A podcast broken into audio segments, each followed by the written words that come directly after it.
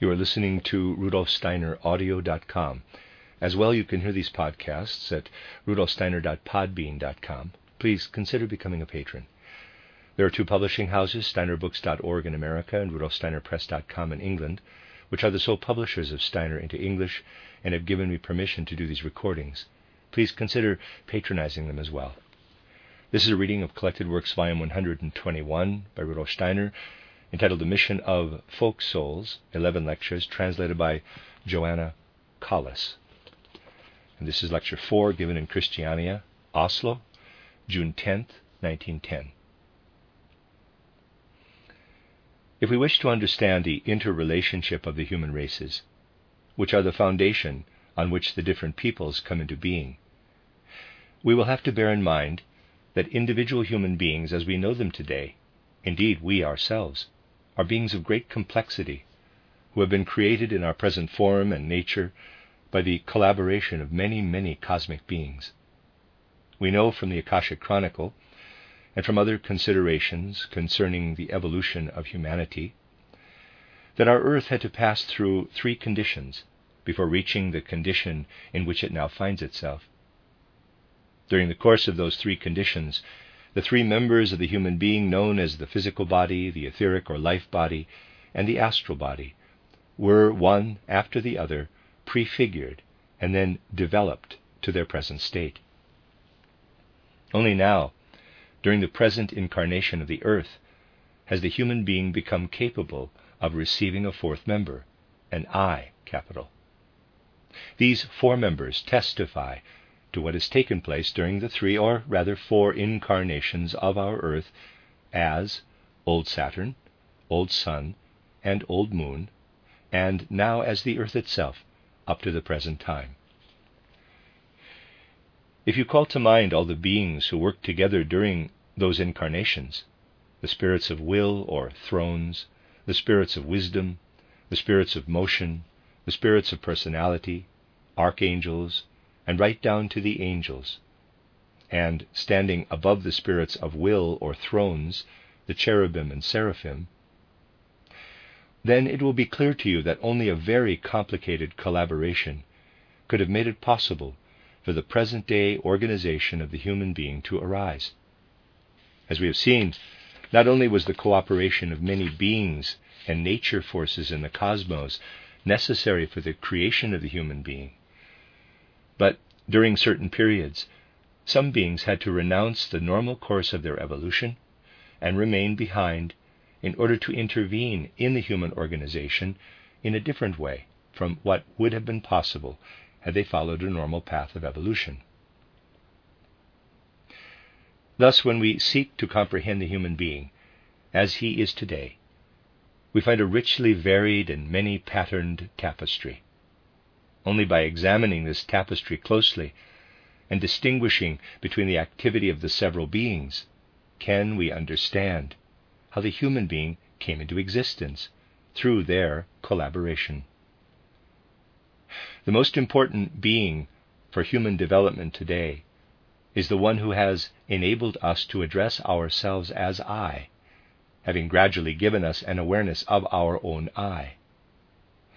And we know that the beings who have made this possible are the spirits of form, those beings whom we call powers or exousiae.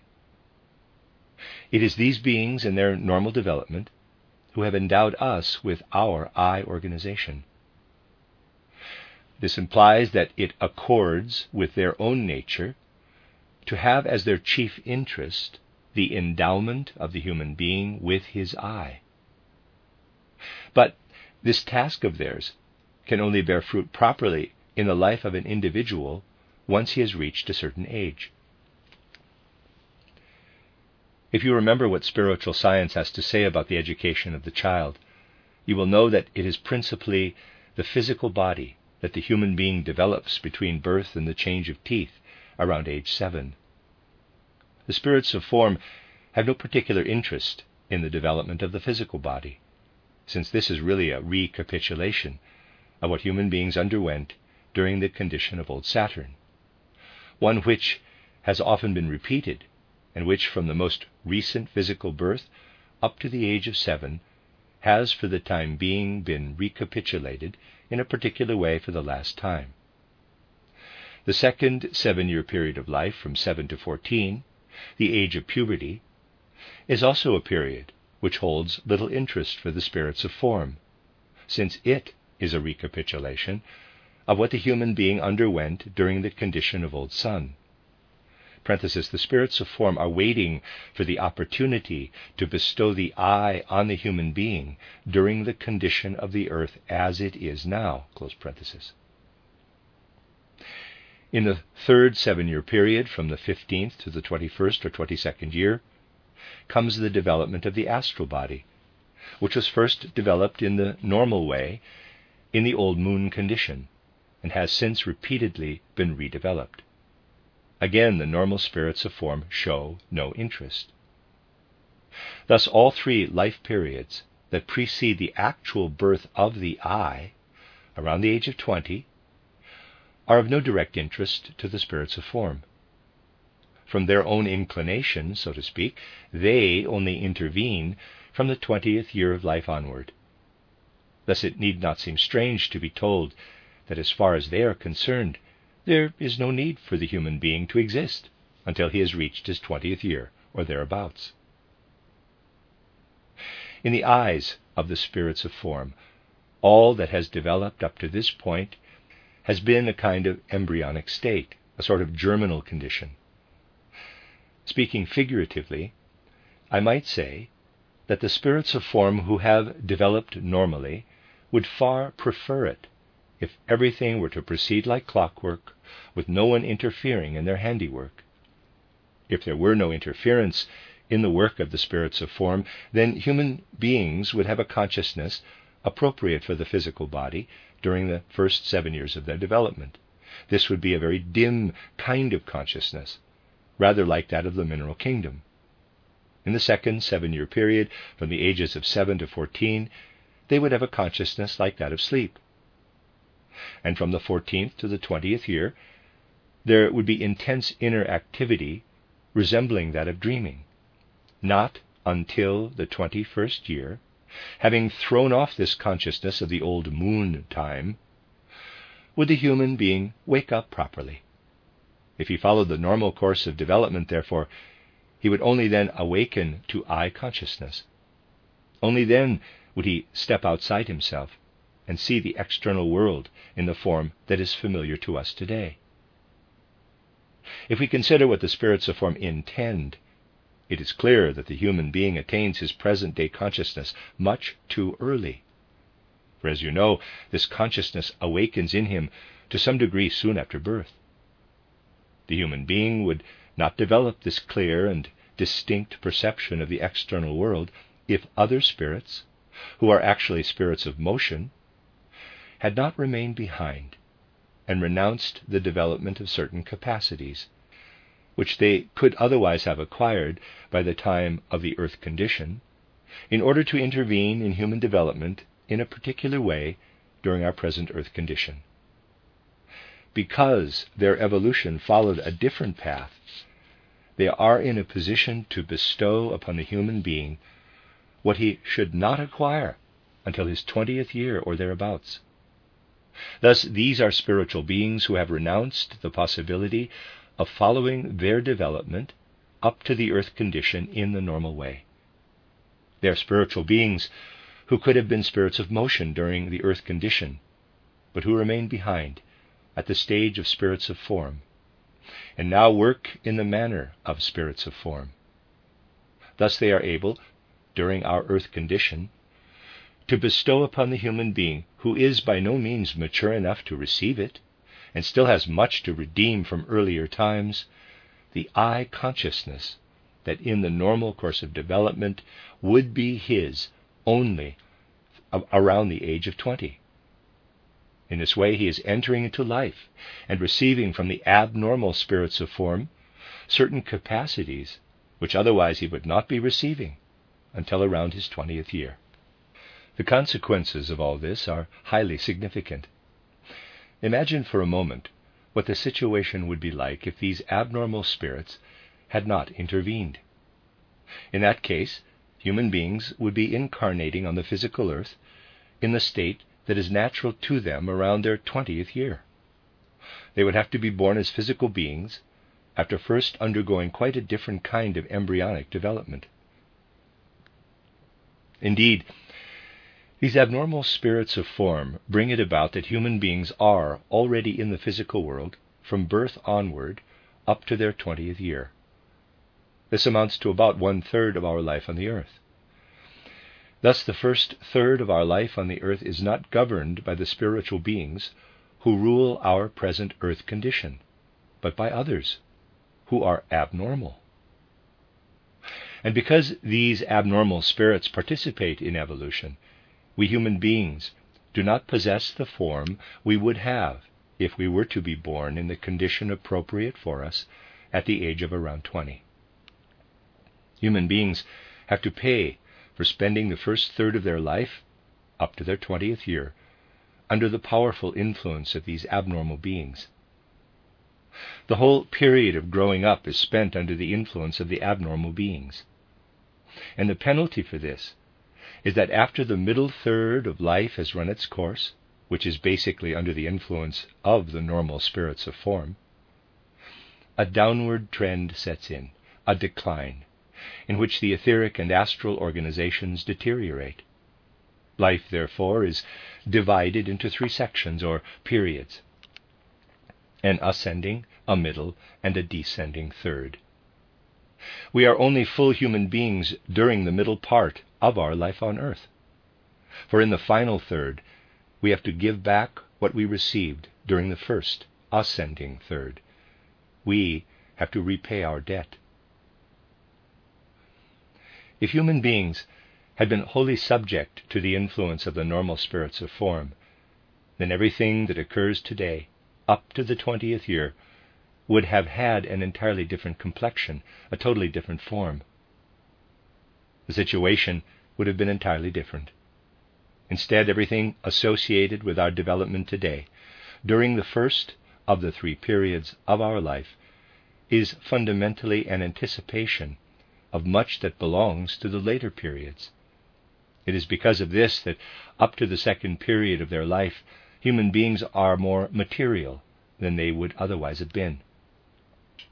They would have undergone only spiritual conditions and would have descended to the present state of material density only at the period of development they undergo in their 20th or 21st year, at which point they would have found themselves bound to the earth. Spiritual science tells us that if such a development had gone ahead, human beings would only have descended to the earth in the condition they now reach at 20 or 21. They would not have been able to undergo the preceding state on the earth, for that period would have had to take place above the earth in the sphere surrounding it. The whole course of human development through childhood and adolescence should now be clear to you. There's a diagram. This straight line, B to C, represents life on the earth. And the spirits of form would have intended the human being to incarnate only at B the age of 20 or 21. He would only have reached the earth at this point, and after his 40th year, he would have ascended again in order to spend the final third of life in a spiritual state. But the abnormal beings pushed him to descend to the earth at point A in order to begin life there. That is the mystery of our existence.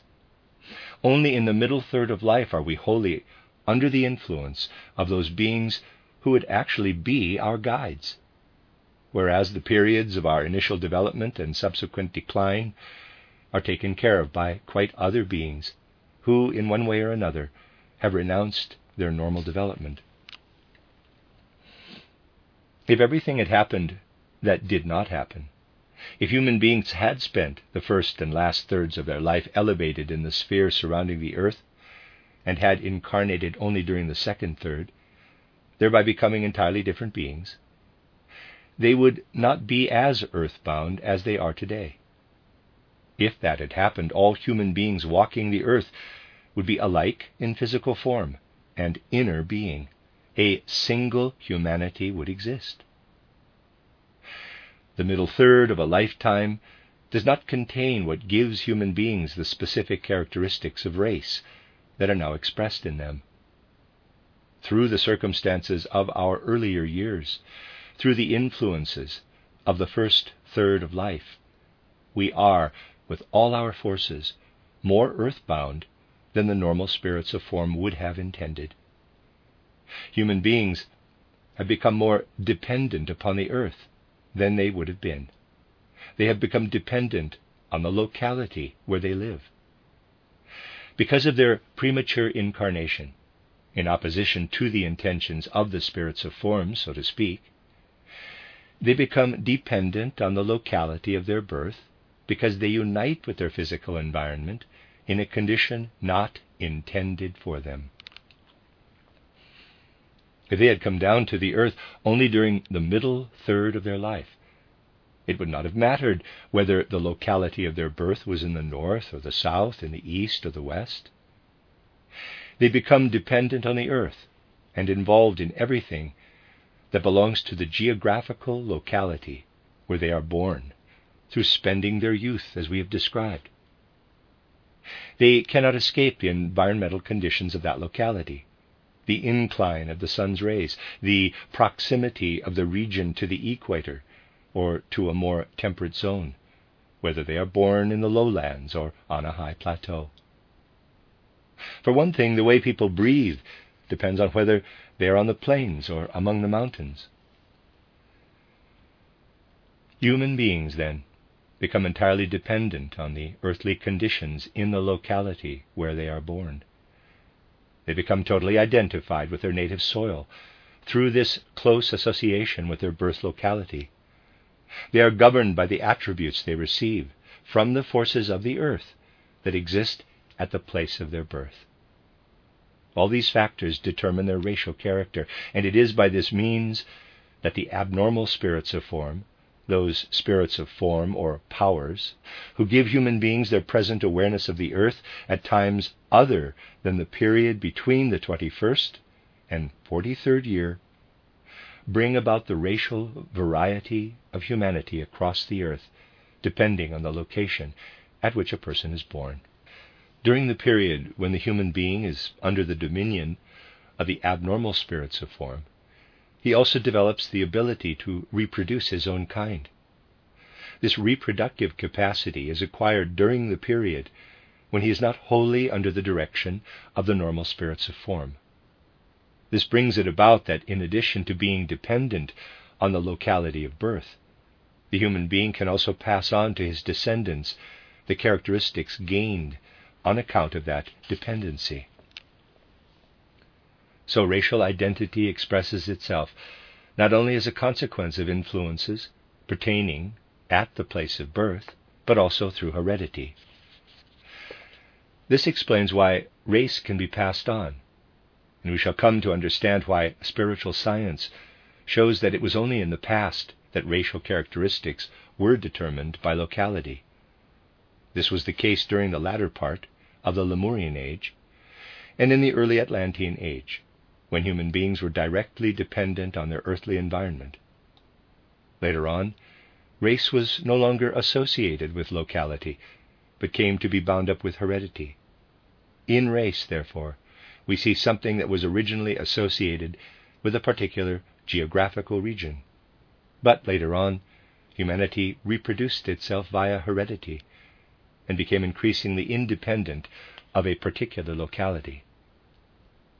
The period of evolution when one can justifiably speak of the idea of race will be clear to you from what I have just said. One cannot speak of race in the true sense of the term before the Lemurian age for it was only then that human beings began to incarnate on the earth. Before that, they lived in the spiritual environment of the earth. Once they came down to the earth, the racial characteristics were hereditary from the beginning of Atlantean times right up to our own post Atlantean epoch. We shall see later how, in our own time, the characteristics of different people are preparing, in their turn, to break down racial characteristics and begin to eradicate them. We shall talk about this later, but meanwhile, we must avoid seeing evolution in the form of a perpetually revolving wheel.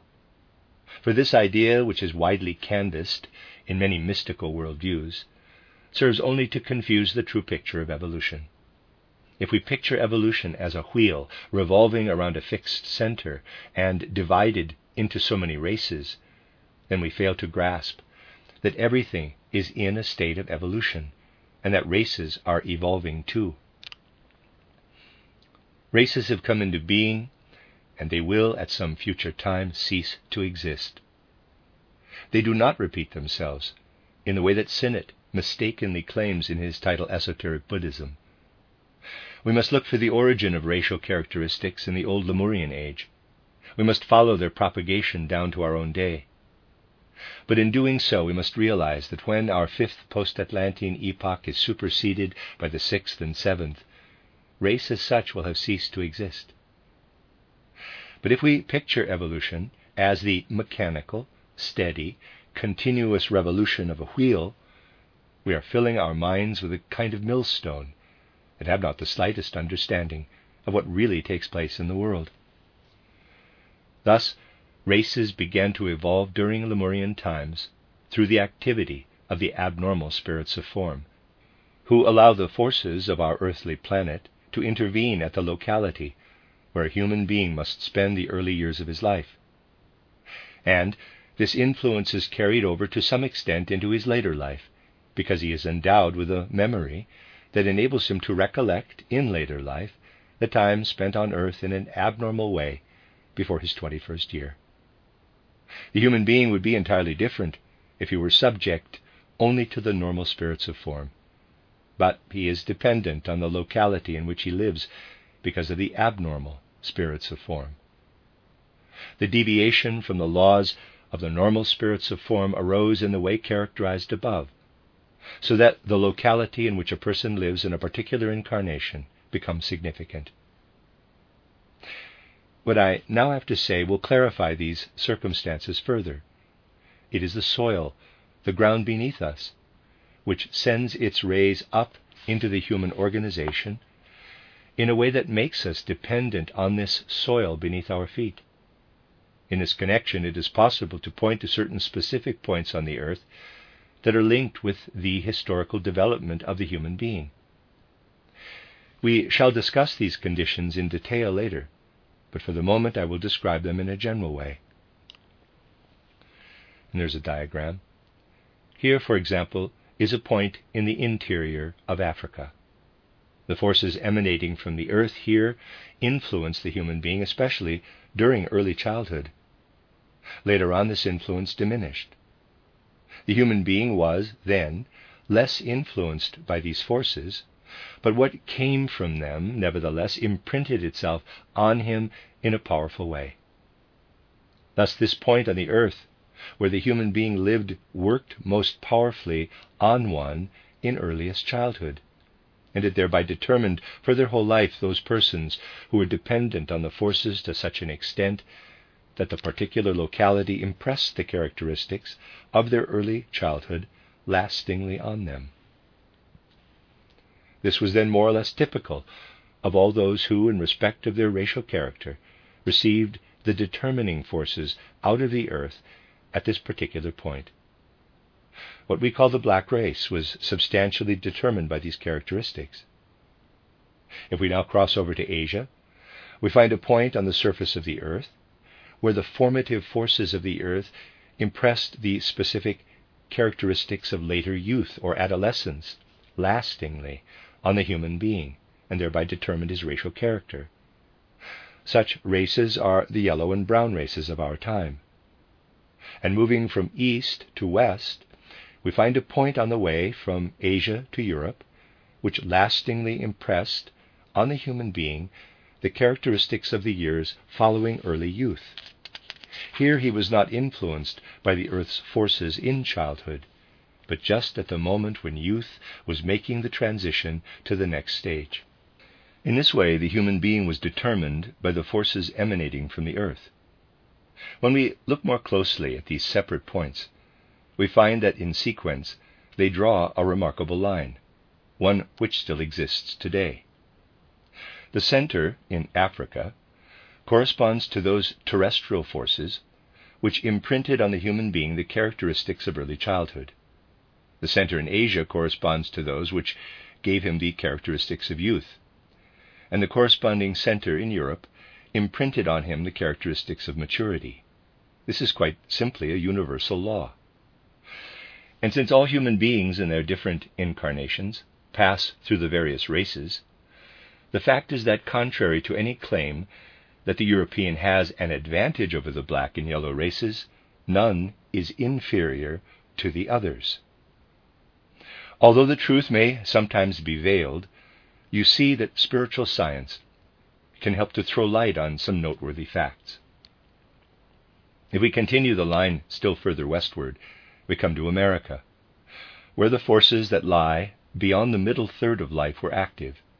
These forces, and I beg you not to misunderstand what I am about to say, for I am referring only to the human being insofar as he was dependent on the forces that determine his physical organism, and not those that are related to his fundamental being.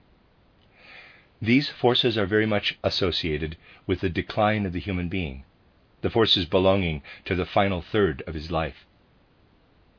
This line, which describes a curve, obeys a cosmic law, and does indeed exist. It is a reality and expresses a law according to which our earth acted upon the human being. The forces which determine racial characteristics follow this pattern.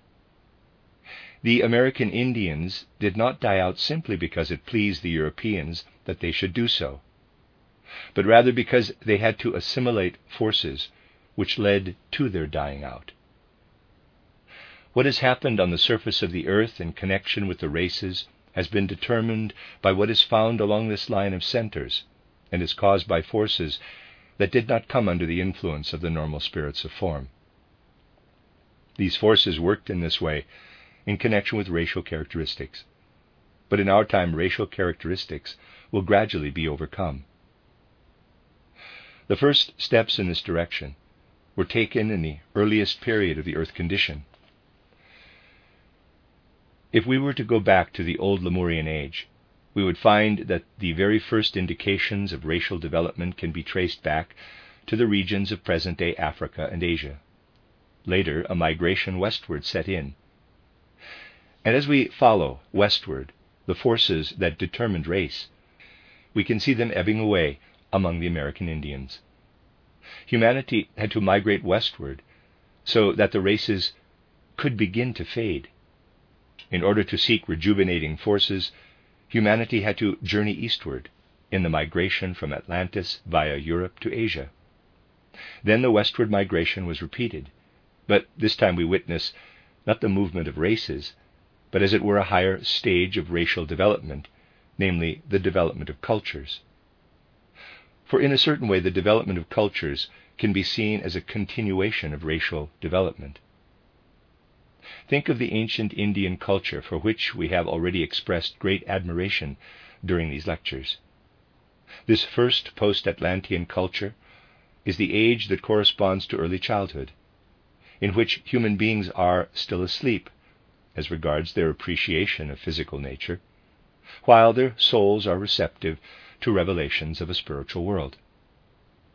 This first Indian culture is indeed a revelation from spiritual heights and it could only work down into human beings because they were under the influence of India's terrestrial forces, to which they had already been subject in the very ancient past.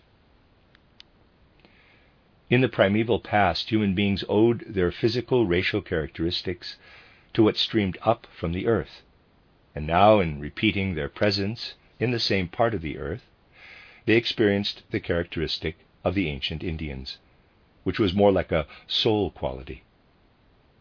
The migration from west to east led to the rise of a youthful freshness, which made it possible for the remarkable spiritual configuration to arise which characterizes the original Indian culture.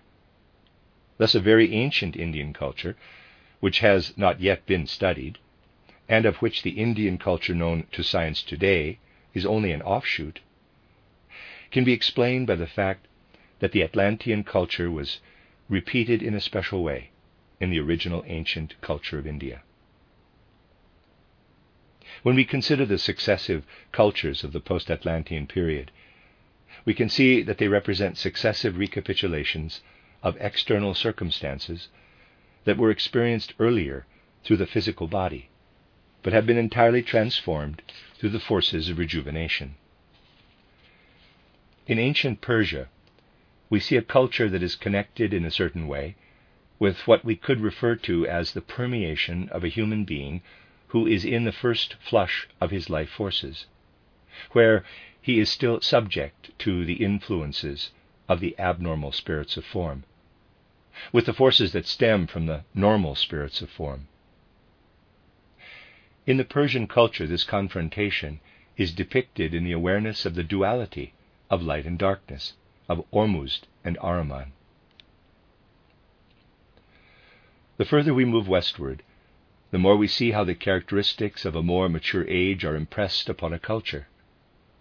While we have to admit that even up to the present time, what is created by human beings is still to a large extent dependent on the abnormal forces and beings of the universe, we can nevertheless understand that as they move westward, they are no longer exclusively influenced by characteristics of race. We can also understand that the trend of culture as such is accompanied by a decline in its youthful freshness the further westward it goes. To the unprejudiced observer, a variety of factors serves to show that our contemporary culture, too, is determined in this way in accordance with a fixed law. But people are not inclined to be objective. If you bear in mind that in reality all culture is in a state of flux, you will come to realize that the further we move westward, the less productive a culture becomes. As a culture, it becomes moribund. The further westward one goes, the more does a culture flourish only in external ways, ways that are not vitalized by the forces of youth, but are given over to the forces of old age. Thus, in the West, humanity will still be capable of achieving great things in the realms of discovery in physics, chemistry, astronomy, and anything that is not dependent on the refreshing powers of youth. But whatever calls for creative energy will require a different configuration of the forces that affect human beings. Take the example of a human being growing up from childhood to the stage when his spiritual life begins to blossom. Initially, he develops physically, the forces concentrated in a small space in a child must be allowed to expand physically. Thereafter, what forms the human being is pressed inward. And the same applies to humanity in general. The curve of development we have already described reveals a remarkable law that applies even to the continents. We see the original starting point of physical human beings in Africa. Thereafter, the territory in which human beings developed expands far afield. Characteristic of this expansion are the wide open spaces of Asia, where human beings inhabit vast tracts of country. Let us now look at the repetition of race development in the post Atlantean cultures. Just as in their youth human beings look with curiosity at their environment, so did those of the ancient Indian culture look around them in the world. This is associated with the fresh, youthful forces that help them grow until they reach their full stature, when the spiritual life must begin to unfold and the physical must be compressed. And it is noticeable that as civilization advanced westward into Europe, the geographical area that humanity inhabited became narrowed down to smaller and smaller lands. We observe that Europe is the smallest continent, and the further humanity moved westward, the more it strove toward a process of compression. Human beings set out for peninsulas surrounded by the sea and were drawn ever closer together. All this is connected with the spiritual course of evolution. We have here a unique insight into the mysteries of spiritual evolution with this narrowing of the geographical area in a westerly direction, a critical situation arose. On account of this crisis, a more unproductive element began to operate. In a certain way, creative activity dies out to some extent in the peninsulas the further westward one goes. This impoverishment is illustrated in what I have already described, namely, that culture itself, the further it moves westward, becomes progressively more rigid and senile, and slowly declines. This has always been known in the mystery schools. You will now understand why I said that what I wanted to communicate to you might be somewhat fraught, since people might take offense. And it will be a long time before everything can be revealed that would enable the human being to gain independence with regard to the higher realms of his being, so that he may perceive the terrestrial forces that determined race, that later on determine the character of cultures, and that still later will lose their significance once humanity has returned again to the Spirit. Thus, you will understand that the whole process of human evolution is linked with the spiritual evolution that has always been known to those who were initiated into the deeper secrets of existence. The truth of this does not depend on whether one approves or disapproves. It depends on evolutionary necessity. To deny this necessity is pointless. It merely serves to put obstacles in its path. Therefore, it is only natural that those who migrate to regions lying more in a westerly direction should seek rejuvenating power, spiritual substance from the East, and that Central Europe must call to mind its own creativity as it existed before the formation of peninsulas. This is why, especially in Europe, I mean that part that encompasses the area we share, Scandinavia and Germany, people must draw on the resources of their own soul life, and why, in contrast, we must look to the West to find that part of humanity that is to receive something from the East. These things are deeply rooted in the nature of all earthly humanity. You can see this being repeated even in the development of theosophical thought. We also witness it in the fourth post Atlantean epoch of culture in the Romans and Greeks. Of course, in some ways, the Romans were more advanced than the Greeks, yet they took their spiritual life from the people they had conquered, who lived more toward the east. The law demonstrated by this becomes ever more relevant the further westward a country lies. It is really only possible to hint at these great truths. They show us the inner character of our mission in every corner of the globe. So, you see, we must reach an understanding of what we have to do in order to rise up to the level of what is common to all humanity. Herein lies the great responsibility we must take upon ourselves if we wish to involve ourselves in the overall progress of humanity. As far as the overall progress of humanity is concerned, we cannot allow any personal sympathy or enthusiasm to play a part. These are of no consequence. Only what is determined by the great laws of humanity is decisive. We must recognize this from out of those great laws themselves, and not allow ourselves to be prejudiced in favor of one thing or another. This is indeed the fundamental characteristic of Rosicrucianism as a whole. Rosicrucianism implies acting in accordance with the evolution of all humanity. If we are aware of the configuration of the landscape we inhabit, right down to the formation of islands and peninsulas, then we shall realize what sentiments must fill our hearts if we are to work for the benefit of human evolution as a whole.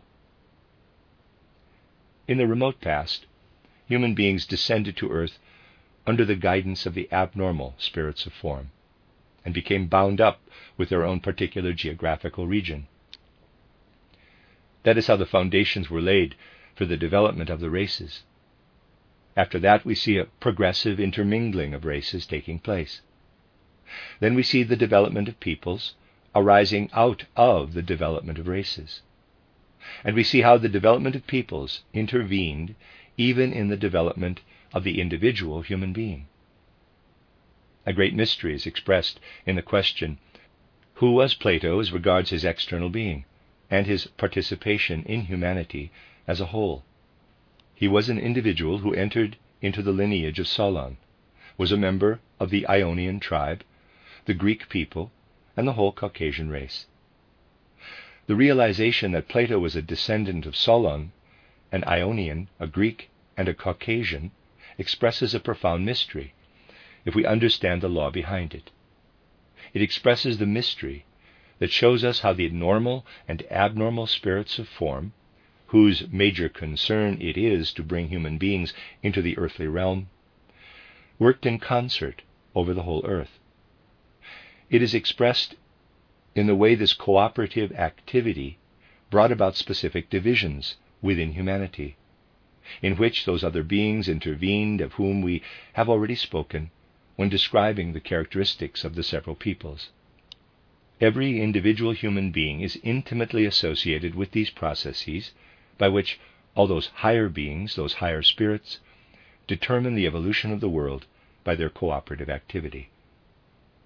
We cannot understand the individual if we do not see how he owes his whole development to the cooperation of these beings. It was because a Caucasian race was once created on our earthly planet through the mysterious collaboration of the spirits of form, who had undergone a normal development, with those spirits of form who had been through an abnormal development, that the stage was set for the incarnation of an individual such as Plato. And because we are aware of the intervention of the abnormal and normal archangels, right down to the angels, we realize the steps that were necessary to bring forth a Plato, whom we recognize as a human being with a human countenance, endowed with attributes of thinking, feeling, and willing specific to him alone. A people occupies an intermediate position between the race and the individual. Having now outlined the conditions fundamental to the evolution of race in general, we shall tomorrow consider the emergence of peoples out of races, and also the intervention of other spirits of the hierarchies, and especially their intervention in the activity of the spirits of form. The end of Lecture 4.